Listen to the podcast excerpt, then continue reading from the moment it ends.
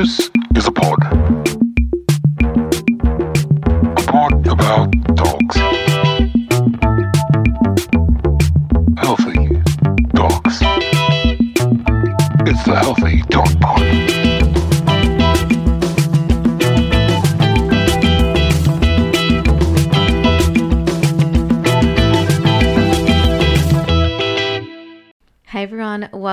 Healthy Dog Pod. This is Sophie from So Help Me Dog, And Ian from Bondi Behaviorist.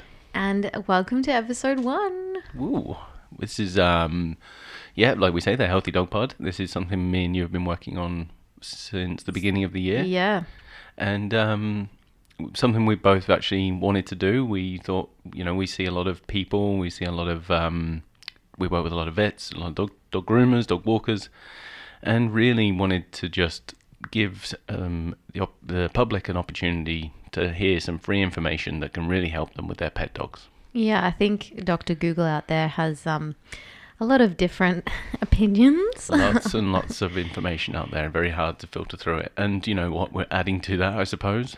yeah, but the information that we've collected is from a variety of different people and So- vets and It's up to uh, up to speed with the like latest information out there. You know, we try and keep up with our education. We try not to, um, you know, we try to take uh, a wide range of opinions on board yeah, and really measure what we're saying. And at the end of the day, this is why we're bringing lots of guests in as well. Yeah, exactly. Which we have some super exciting people coming in. That's so right. In the be awesome. first uh, in the first few weeks, it'll be mainly me and you just discussing what we are and who we, what we are and who we do. No, let's not talk about that. Who we are and what we do. Yeah, and um, and um, after that, we're going to be bringing in um, some vets. I know that we've got some uh, close vets that we work both work with. All Natural Vet Care, Aussie Mobile Vet will be coming in, and um, not to mention many more after that. You know, and, and not as well as rescue groups. We'll be getting lots of rescue groups in the future as well, which will be really interesting to get their opinion. really exciting. So Yeah. we can't wait for you guys to hear it, and we'd love your opinion as well. So let us know what you think of these episodes, and if you have any questions and anything that you want us to cover, we'll. That's it. Each week we'll be releasing it on um, different channels, but um, our social media is going to be a great opportunity for you to give everybody feedback and create a discussion around our discussion. Yes, I like that. Today's episode, guys, what we're going to be talking about is us. Just a quick intro about who we are, why we're here, why you should or shouldn't listen to us. Up to you at the end of the day, but um, we hope you do. yeah. So let's start with Soph. Um, tell us a little bit about yourself, who you are, and what you do. Got it right that time. So from the start, from the top. But now start at the end and work backwards if you want. Yeah, this is our bants. Um, you'll get a lot of this during all the episodes. um, all right, well, I'll start from the start, how I pretty much got started with um, dogs or animals in general. Um, I'm trying to think back, and I think when I was younger, my one of my older cousins was studying to be a vet, and we used to hang out a lot. So my grandparents had a farm down um, in Timboon, if anyone knows what that is, which is um, in Victoria near Warrnambool. Everybody get Google Maps out. Yeah, it's like a little country town. Um, and me and him used to hang out a lot, and he was studying to be a vet. Um, and we'd always, you know, go to the farm and look at the animals and hang around the dogs and um, all the other other animals that were there, birds and everything like that. And um, then I realized that you had to get 99.9 or something like that to be a vet. And I thought, yeah, it's not As you- happening. As you get to know Sophie, then we'll realise that that wasn't going to happen. Nor was I. No, I know, and I, I take full credit for that. I knew that was not going to happen. Um, but uh, the other thing that I used to do as well is uh, we used to have a little beagle called Bomber after um, the Essendon Bombers uh, AFL football team. Um, and what we used to do with him in the backyard is, um, have you watched Crufts before? You would have. It's yeah, in yeah, English. very yeah, English thing. it's like an agility sort of It's show dogs. competition. Show yeah, dogs. show dogs. Agility is a really big part of that as well. Yeah. Yeah. So um, I think it was at my grandma's. We used to watch it on TV, And uh, in the backyard, I used to set up brooms. And then, like, you know, the stick one where they like weave in and out Yeah, of yeah. the sticks? Yeah. get the, so broomsticks set up in the garden, Yeah. and you're trying to get the dogs to weave in to and weave out. in and out. And like, he was a beagle and he was pretty fat, thinking of it now. Pretty wide sticks. Yeah. but we used to time him, me and my little sister. We used to stand there and like time and be like, nah, Bomber, you got to get a better time. Like 25 seconds. It's not, you're not going to make it into It's Crufts. only three sticks, mate. but he'd get food at the end. So, you know, that was very motivating for him. But sometimes we'd get, we'd have to get him to do it again because he'd miss the jumps or like not weave properly. I love the way you're thinking. Bomber missed the jumps. like not you. Wasn't No, I know, no right? responsibility yourself.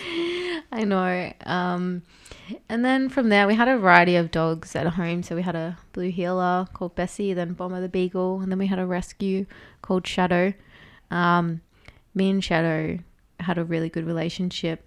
Um, and he was called Shadow because he looked like he had eyeshadow on his eyelids.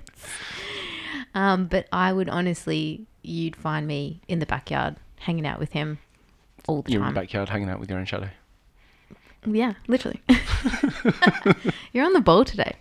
Um, so me and Shadow used to hang out heaps, and then unfortunately, very sad thing happened. He was staying at my auntie's, and um, she left the she opened the garage door, and he ran. Oh shit.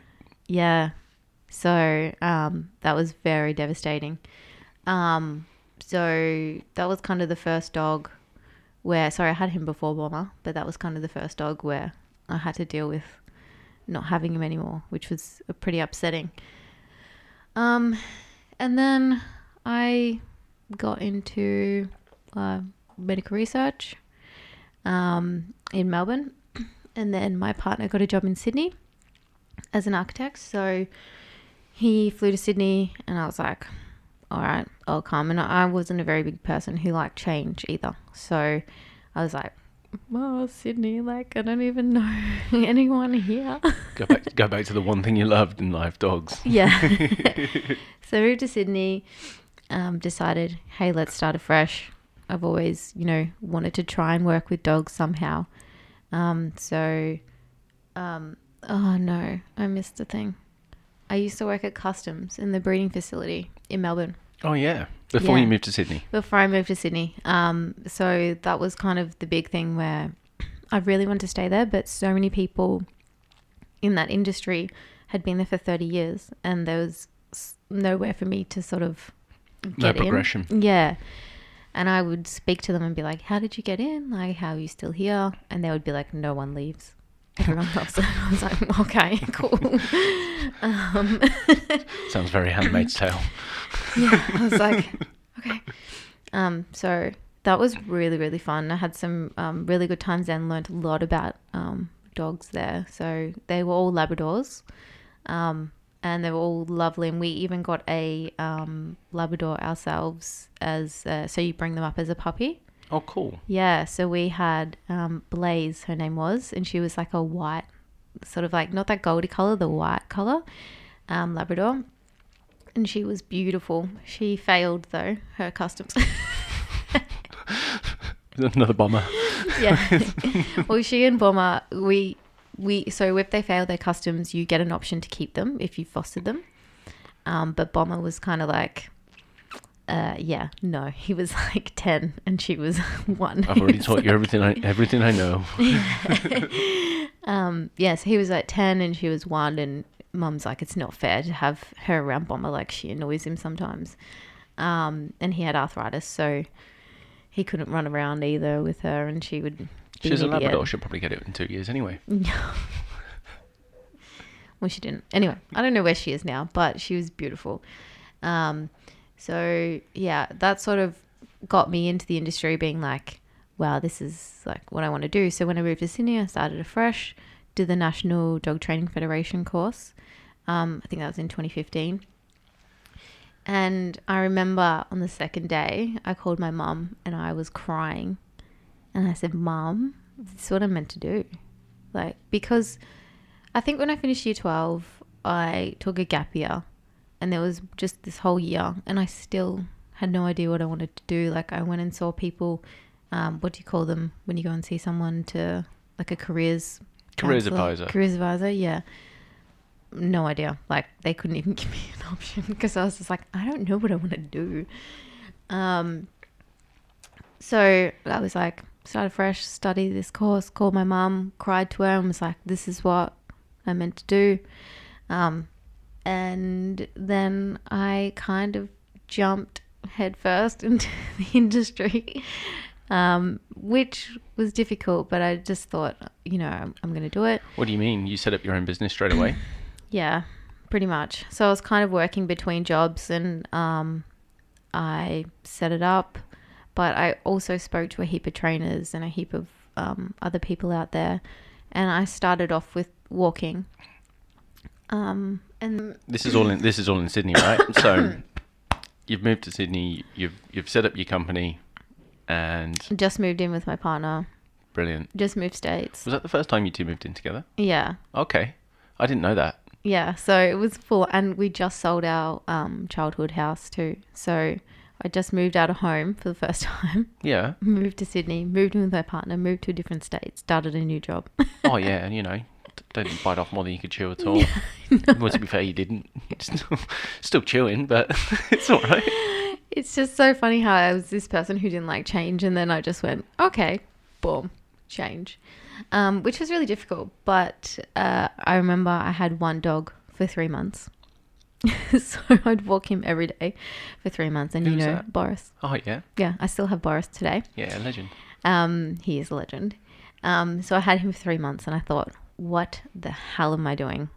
I have no idea how like how do people do this this is so difficult like how do you build a reputation how do you um, get people to trust you like it, it's so hard to make that first step and i think i always think back to my motto if it was easy then everyone would do it so um, my partner's very supportive of me and he was like keep I love these moments when it. you your best one of your best mates has got a motto. no, that's it's great. in my house I love it. It's great. it's in my house in my kitchen I did not. on a I've board. Not, I've not seen that yet. that's my motto if it's easy everyone would do it I am going to tamper with it. um, yeah, so I slowly built up, but it took a few years. And like, it's a lot of hard work running your own business. And I remember calling my dad because he's run his own plumbing business for about 30 years. And I was like, Dad, what the hell do I do? like, That's a good person to fall back on. yeah, exactly. And like he was just saying, you know, how it was hard for him in the first few years as well, and um, just building up and getting like clientele and getting referrals and everything like that.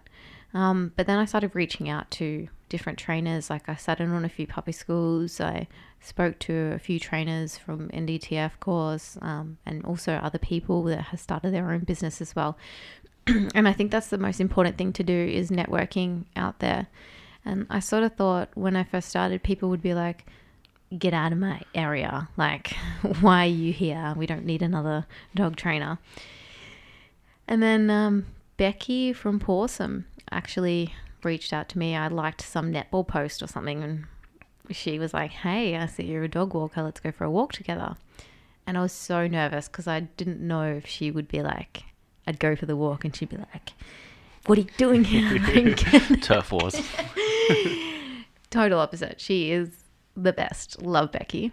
Um, and then I just said, you know, I want to get into more training, but I don't really know what the next steps are. And then she said, oh, reach out to Ian from Bondi Behaviorist. And I was from Bondi, or not from Bondi, I lived in Bondi. And I thought, Bondi Behaviorist? Like, oh my God, he's going to be like, go away. Um, I don't know why I thought everyone was against me. but, um, yeah, so I reached out to Ian and I remember emailing you and just being like, hey, like, Started my business. I don't really know what I said, but let's meet up for a coffee. So we met up That's for a it. coffee. Yeah. And um, four hours later, we ended up at the pub and still drinking and talking about dogs. Um, and then pretty much now we are here and you've really taken me under your wing, mentored me, um, and also introduced me to other trainers and walkers in the area as well. And there's a really nice community out there that we have at the moment with everyone, you know, be able to refer to people that we trust.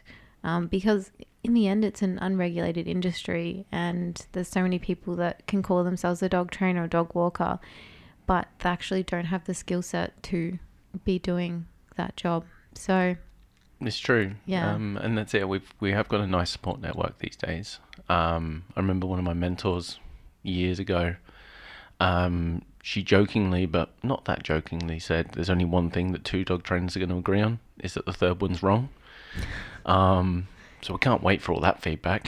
um, but um, no, we know it's coming. But you know, it. But it, we have got a lovely support group, um, and we've got a really nice group of friends. You know, um, within the industry, other trainers, we tr- we lean on each other. We know that we've got different strengths and weaknesses, and you know, and different perspectives. Well, a lot of us are all self-employed as well. So Yeah. We, so we do not just lean on each other for advice with dogs, but within you know how to run a bloody business. We did, Yeah. we got into this because we like dogs. yeah, oh, shit, exactly. I'm running a company. And even like other services too, like we all provide different services as well. So if I get, for example, a dog that has aggression issues, I'm not at that moment yet where I know exactly what to do with that. So I'll refer to you. Mm, You yeah. know, um, we have other walkers out there who do off lead groups, but Yeah. sometimes that doesn't work. So they'll say, "Hey, Sophie, like you do individual walks." Yeah, I'm do some walk, training walks, and Yeah. and we don't really do off leash walking that much, so we can refer to them. You know, if the dog's in a good place and ready for that, then fantastic, go for your life. And I think that's so important because it shows that we actually care about the dogs. We actually care about their well being. We're not trying to take all, there's so many dogs out there for everybody. We're not trying yeah. to take all the dogs, but we're actually going, hey, this dog's not enjoying this. Let's refer it out. I think when we work in this industry, it's really important to, you know, we have to look after ourselves, we have to, have to look after our business, and we have to, you know, really remem- remember that. But dogs don't communicate uh, verbally. They can't go home and tell the owners and family what happened. I had such a bad day today with Bondi Behaviorist. but it's really important to remember that no matter what you're doing, you're doing it for the welfare of the dog. yeah. And if the dog is showing signs of stress, then that service isn't right for that dog. So don't carry on doing it. It's the only reason you're doing it was meant to be for the dog. So just stop and give it to somebody else. Because, like, if we've got a dog that needs to run and we're keeping it on lead, we wouldn't be doing that dog the right service. Yeah. If the dog is struggling when it's off lead and barking and acting aggressively, you're giving it the wrong service. It's that simple. Yeah. But that's why we've got a support network of people that do all different things and go, "Hey, look, this isn't this isn't for us. This isn't what we're good at. You're much better at this than us. Go and do that with this dog. There you go." And just look after the dog. And the the client probably just thinks if you just take it along and take it along and take it along, the client's going to go, "Oh yeah, it's in the hands of a professional. They know what they're doing." Yeah. So you got to be a better, you know, we've got to be good professionals. We've got to be aware of that stuff. Exactly. I have um, just one example of one of my dogs, Olive. I don't think you've met Olive. She's a staffy, and she was walking with uh, Dave from Dogstar, and Yeah. he sent me a video, and he goes, "This is Olive on groups. She hates it. Like, can I refer you?" So I was like, "Oh yeah, no worries." So I walked Olive by herself for a while, and now she's walking in pairs. Like she's walking in groups. She just needed a little bit more one-on-one, a little bit more confidence building, and then now I've got her in pairs, and and she's loving it. So. Yeah. And I always, you know, send Dave a photo and just like, look at Olive, like, and he's That's like, oh, I'm so happy. I was like, that's so nice, like, it's so lovely. That's it. And the walkers like Becky and Dave, and there's many more, but we're not coming to the top of my head. But they're fantastic because we go both ways. We can refer and we can, you know, if it's not right for them, then we take them. And it's just nice to have that community. And work as a team too. Like, we all work as a team, which is great. Anyway, sorry, we've divulged, uh, diverted a little bit there. Tell us more. Um, how old is So Help Me Dog now? So Help Me Dog is nearly three. Amazing. I know. So it's been a journey, and I think I'm just about What- where I want it to be. I mean, under over the last three years since you've reached out to me, what I've seen is a massive growth spurt in terms of your confidence, your understanding of behavior, your ability to read the dogs, to uh, communicate with clients, to run a business. Everything's just like on the upward trajectory, and it's really cool to see. You know, from Stop that. it, you're gonna make me cry. Well, you know, you've gone from that little um, quiet, nervous one that was walking dogs, scared to send an email. You did send the email, to be fair, but um, you know, now you're teaching classes. you know, you're running puppy school, um, you're doing one-on-one consultations, and this and the degree of difficulty of dogs that you're working with is getting greater and greater, and you're becoming more and more comfortable with that, which is really cool to see. And you, you know, when you come into um, you know, I, I'm going to say our team, but you are 100% part of our team. Yeah. Because when you sit there, you provide so much feedback and valuable knowledge to the rest of my team, um, which is really cool. And yeah, it's really nice to see. Oh, thank you. I really appreciate that. And I think it sort of really hit me the other day when we were talking about one of your staff members, Jade, how she just started puppy school and how absolutely nervous she was at starting. And I was like, that was me. Yeah. And you were like, you have to run puppy school, go. And I was like, oh my god, I can't do well, this. I now- can't. No, it wasn't. It wasn't kind of like that. Sorry, I, I, mean, dramatized that a little bit. Let's be fair. Like back back then, um, you know, I had Joss and Iona teaching puppy school, didn't I? And um, Yeah. And you were so nervous that you wouldn't actually let me come in and teach you how to do it. That's right. You met, you were like, I didn't "I'm- want to stuff up I want, front of you. I want Joss. I want Joss to do it because Joss was more vulnerable than, than me, and so you were more comfortable being around that, and that's great. I mean, that's never been a problem. We love Joss is a fantastic teacher herself. Yeah. Um, yeah. So, yeah, I didn't quite just throw. No, I, I, he 100% I threw Joss in the deep end. Yeah, you did actually.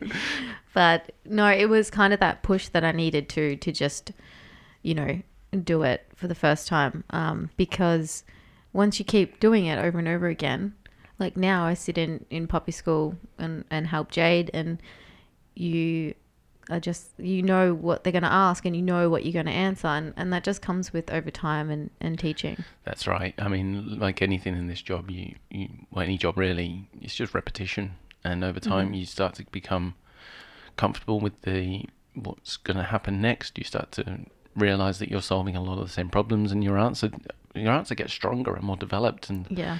it's just the thought process that you end up having to, well, even not having to, but you subconsciously actually answer that question over and over again and more and more deeper.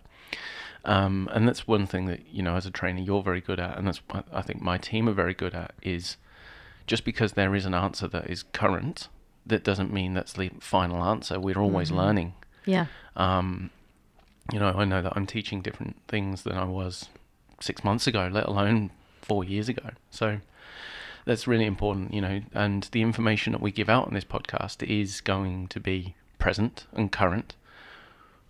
Who knows though? You know, we're going to be also debunking a lot of crap from years and years ago that is still common perception. Um, and I'm sure in a few years' time, there's going to be alterations to what we're teaching today. So then that's okay. That's just where we're at. That's how information gets out there. And we'll just have to keep updating the podcast. Absolutely. It's like you know that episode seventeen. Yeah, scrap that whole thing. yeah, fuck it. it's wrong. well, yeah. So that's uh, that's pretty much me. That's how I got started. So over to you. Tell us a little bit how where it first started, where it all began. where it all began. Um, One day, one day, long, long time ago. once upon a time. Um, no, so mine's uh, like I suppose everybody's everybody's story is different. Um, I did not grow up with dogs in my family. My mum is Oh. extremely uh, well. She told me she's allergic. Ah, that old chestnut. Yeah, yeah, and actually, it was in hindsight, looking back, it was Dad that told me Mum was allergic. So, well, there might be a degree of truth to that. She's a bit asthmatic, but you know. And actually, as a dog trainer, I'm allergic. So if I get a, a nick from a claw or teeth, I get uh, I come up in like bumps oh in my arm. wow! I didn't know that. um, but I, my nan and granddad had dogs, um, and big German shepherds. They were they were awesome. Um, but uh, my first dog was Lola, a little spaniel. Well, not little. She was a spaniel. We think maybe some pointer in there as well. Um, we got her from me and an ex-partner got her from a rescue group, Wood Green Animal Shelter in England, Oh yeah. at seven months old, and she was batshit crazy. um, beautiful dog, but um, really friendly. Loved people, loved dogs, loved every animal going, but never stopped moving Ah. ever, and had extreme separation issues. Um, you know, we tried for I tried for three years, um, just like you know, thinking I knew what I was doing. I would we'd leave her in a part of the house, and what I realised was she was figured out to pull, pull door handles down. She was super smart. Um, and she'd get into a room and destroy everything in that room, and she cost me Had a, thousands. had a great day. Oh, yeah, she had- destroyed everything. Yeah, it was better than mine when I got home. I know that. Um, and I was, I was like, I'm smarter than you. I'll turn the door handles upside down. She figured out to push them up. I'm like, I'm smarter than you. I'll put roll handles on. She figured out to roll them. I'm like, I'm smarter than you. I'll take her to work. And she figured out how to open my van. And one day I'm on the building site because back home in England I was an electrician, Oh yeah. and um, I was uh, just I was literally just chasing in some sockets into the wall, um, and the dog just appeared next to me. I'm like, what the fuck are you doing here? Um, so I looked at looked around the site and I was like, guys, who let the dog out the van?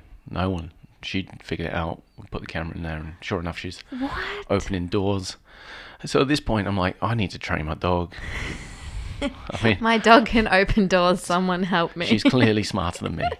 Um, so I went back to the rescue and I started just um, learning about things and just asking questions and you know picking up shit and volunteering and things like that. So started getting a real interest in it. And then as I got more interested in it, uh, my friends started asking me because Lola started to really turn it around and became this really beautiful, easy dog. Um, and all of my friends started asking me if I could help yeah.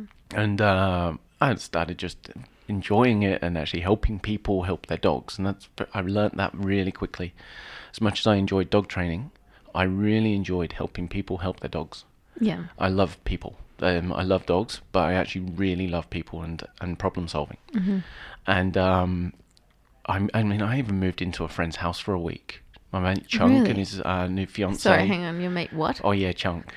On, so okay, so we've got a big friends group back home, and this kid, when he he moved to uh, our school um, from a different area of England, um, and sat down in our form room uh, for for registration, and he sat on the other side of the room, and I was like, oh come on, mate. I went over and sat next to him, walked up and was like, hello, mate. My name's Ian. Do you wanna? What's your name? He just looked at me and went, chunk. I'm like, okay, um, come and join us. And no, he's been a really bloody good mate ever since.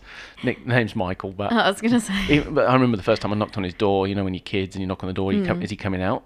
And uh, his dad answered the door. I was like, hi, being polite because it's parents. I was like, hey, is Michael in? He turned around and went, Chunk, your friends are here.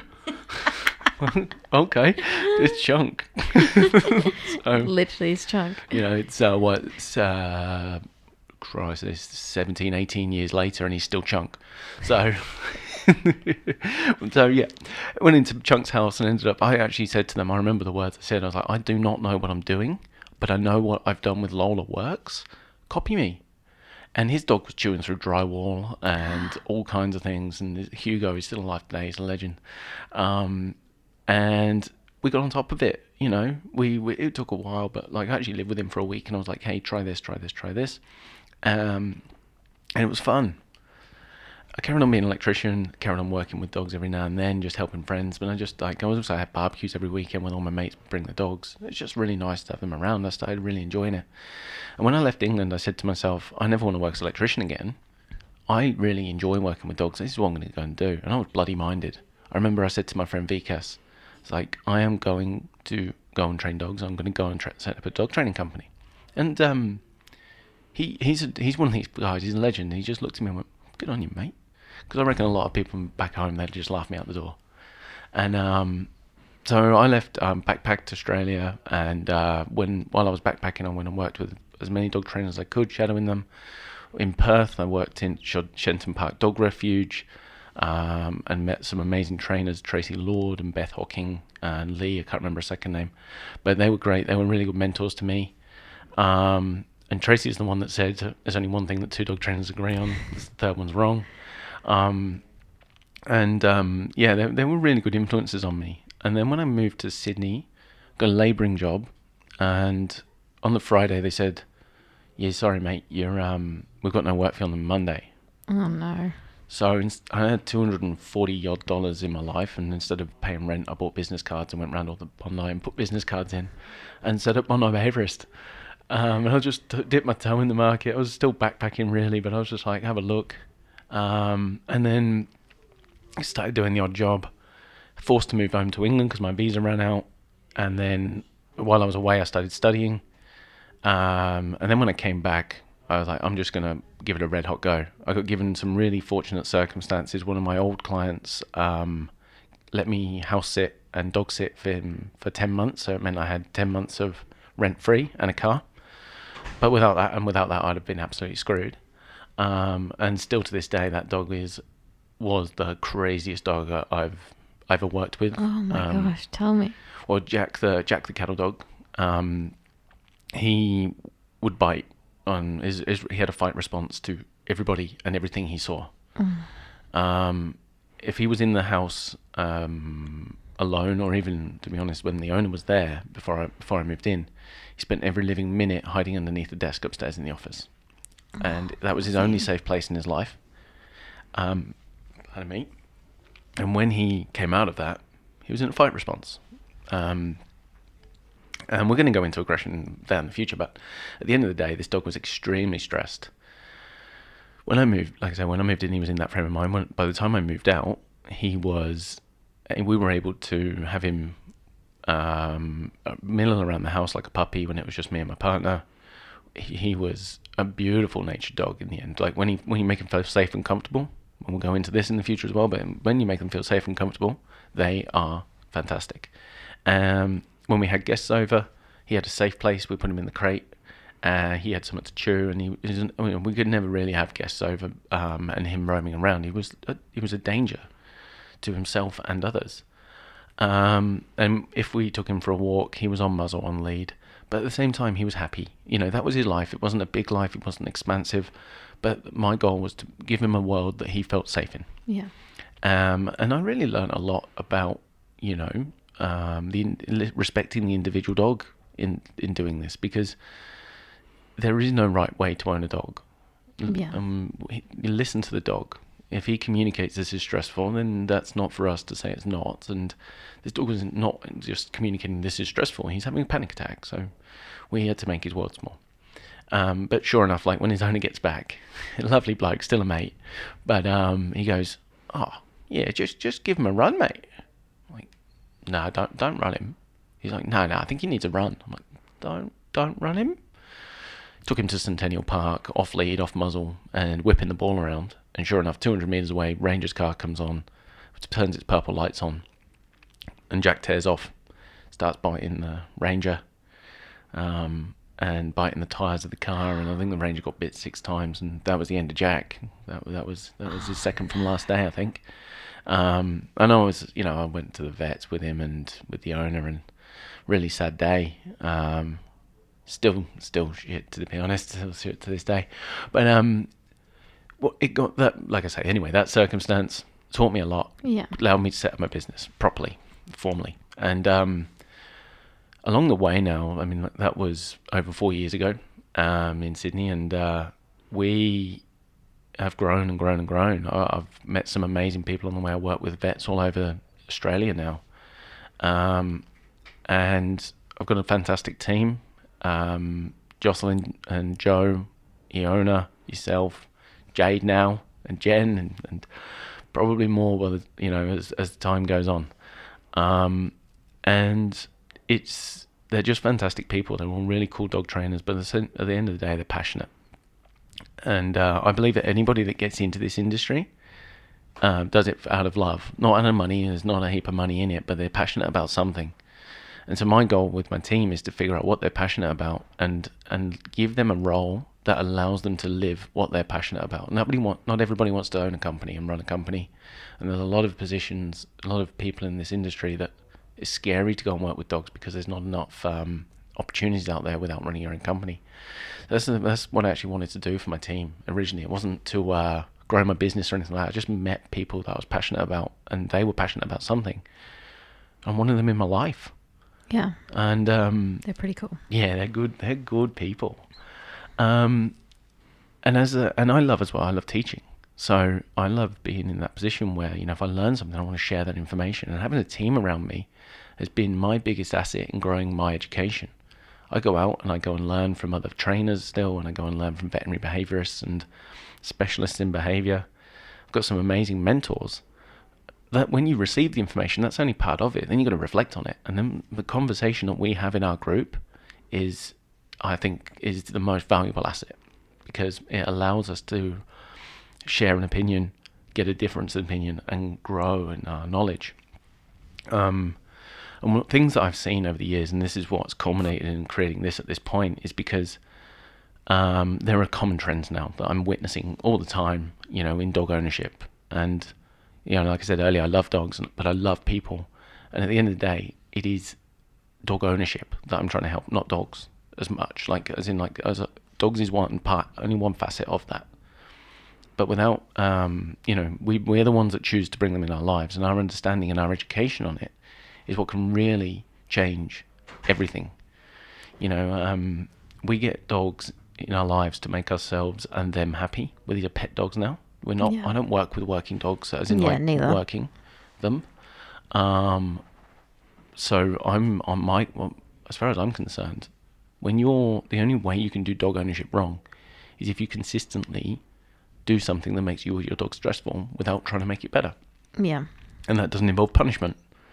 I mean, it's stupid punishing them, and we'll go into that in the future as well. But it's um, there's no point in living a stress stressful life with your dog if you don't have to, and there is nobody holding a gun to your head saying you must do anything. There's no rules. There's no handbook.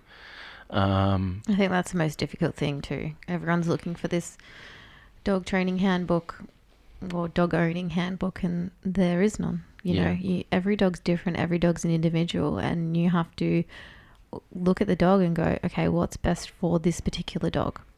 That's right. When you, I mean, um, one of the things we'll talk about in, a lot of depth in the future is like understand what you want from your dog, and it's okay to want what you want from your dog.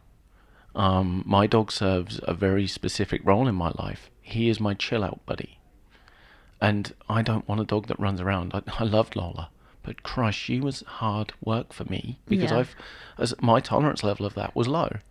Now, I didn't get to choose that, my tolerance. I don't get to choose my tolerance level. So nowadays, I've got a really low, uh, low energy dog that sits Very in, low, and he's on, he's actually on herbs to boost his energy. Um, but he sits with me in pubs and cafes and comes to my friends' houses and sits on the sofa with me. He is my dream dog because I was actually conscious of what I wanted before I got him yeah, the other side of dog ownership is listen to your dog. If he's communicating, he's stressful.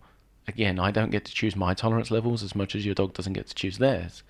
And if we ignore that, you're going to set your dog up to fail, and then nobody wins. So, a lot of this, um, a lot of these training methods that we're trying to teach is about being proactive. I think there's a lot of dog trainers out there that we, I mean, look, a lot of people contact dog trainers when it's going badly. Nobody calls us when it's going well, and that, that I've been saying for a long time.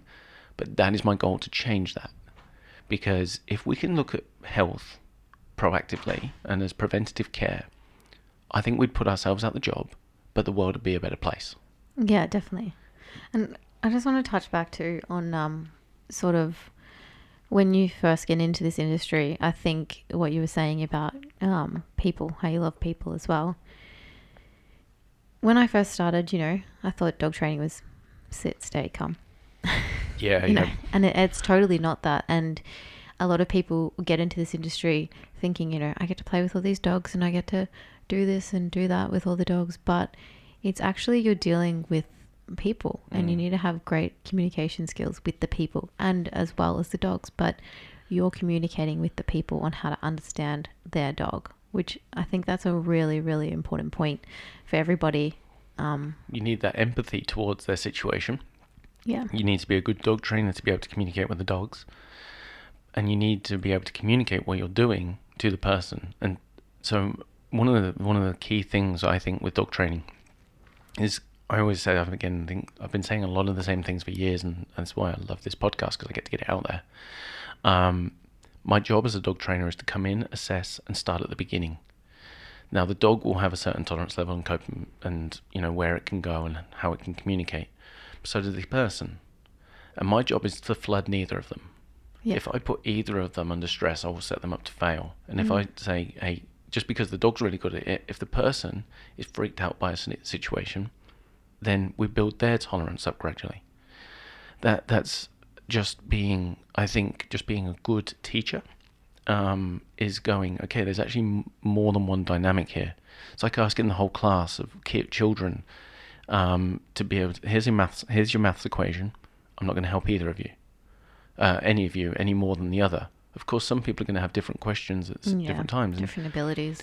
so you problem solve, and um, it doesn't move linearly. Everything changes. I mean, you can't guarantee behavior.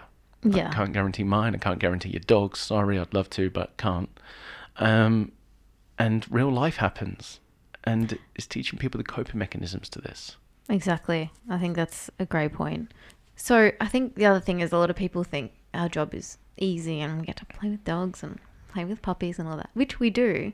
But you know, it's actually uh, really draining for us emotionally, especially when you have a dog that, you know, has anxiety or has aggression. It, it's hard for the owner and then they're putting that emotion on you as well. Yeah. And, and especially like we do a lot of walk and trains as well and you have to be on for that walk and train. For that hour if that dog has reactivity issues against dogs and people you have to be totally on for that whole hour. And it, it can be really mentally draining. Absolutely, it's it's exhausted, and I and I only consult now uh, three or four days a week because I know I'm working on the business, the rest of it, but that's because actually consulting is the hardest part of my job to this day. yeah. Um, it's emotionally draining.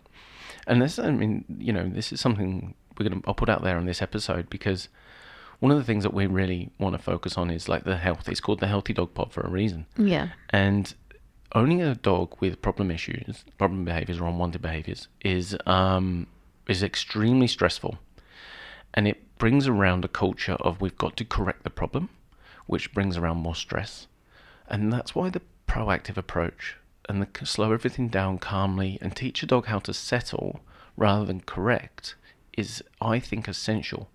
Uh, we've uh, over the last I don't know how many years now. I'm not going to put a number out there, but we're seeing stress normalized in dogs. Mental health is a very new thing in human be acceptance, I, I suppose, in our society.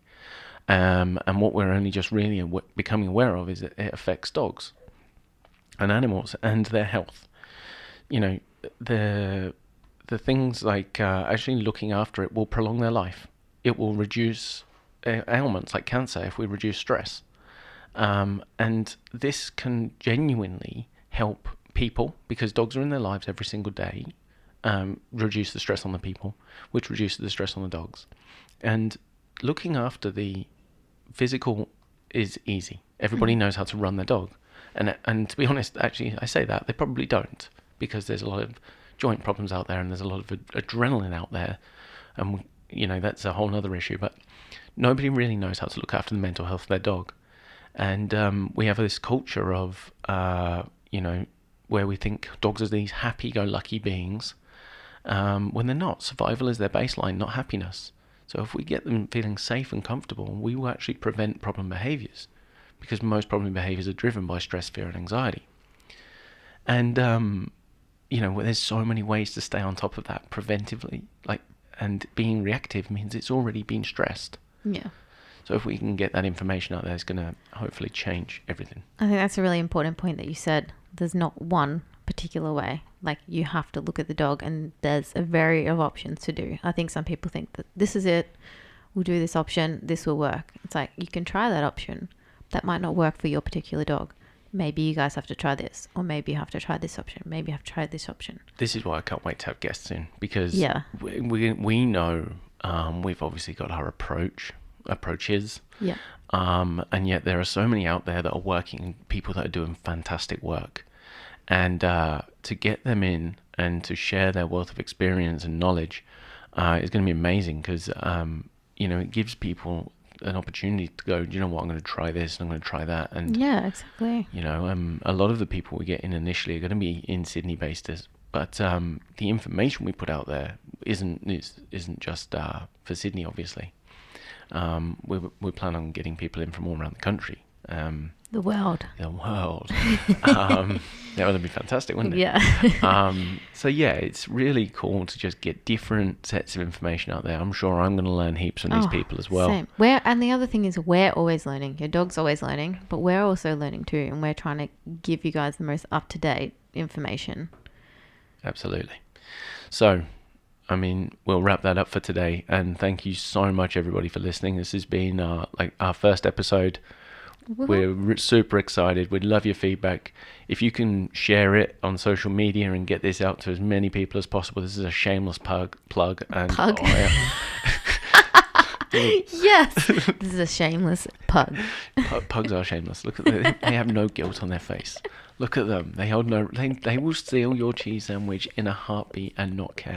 God, love them. Love pugs. Oh, I love them. I'm gonna image now that that image on the pug on the rocking horse. I'm gonna put it up. I love that. Yeah, we'll also put up like heaps of links under um all the episodes as well. So As take well a look pug. at them. And the pug. no, thank you so much, guys. Thank you. Um, can't wait. Tune in. Tune in to our next episode, and uh, remember, a healthy dog's a happy dog. Whoa. And that was the pod the Healthy Dog Pod.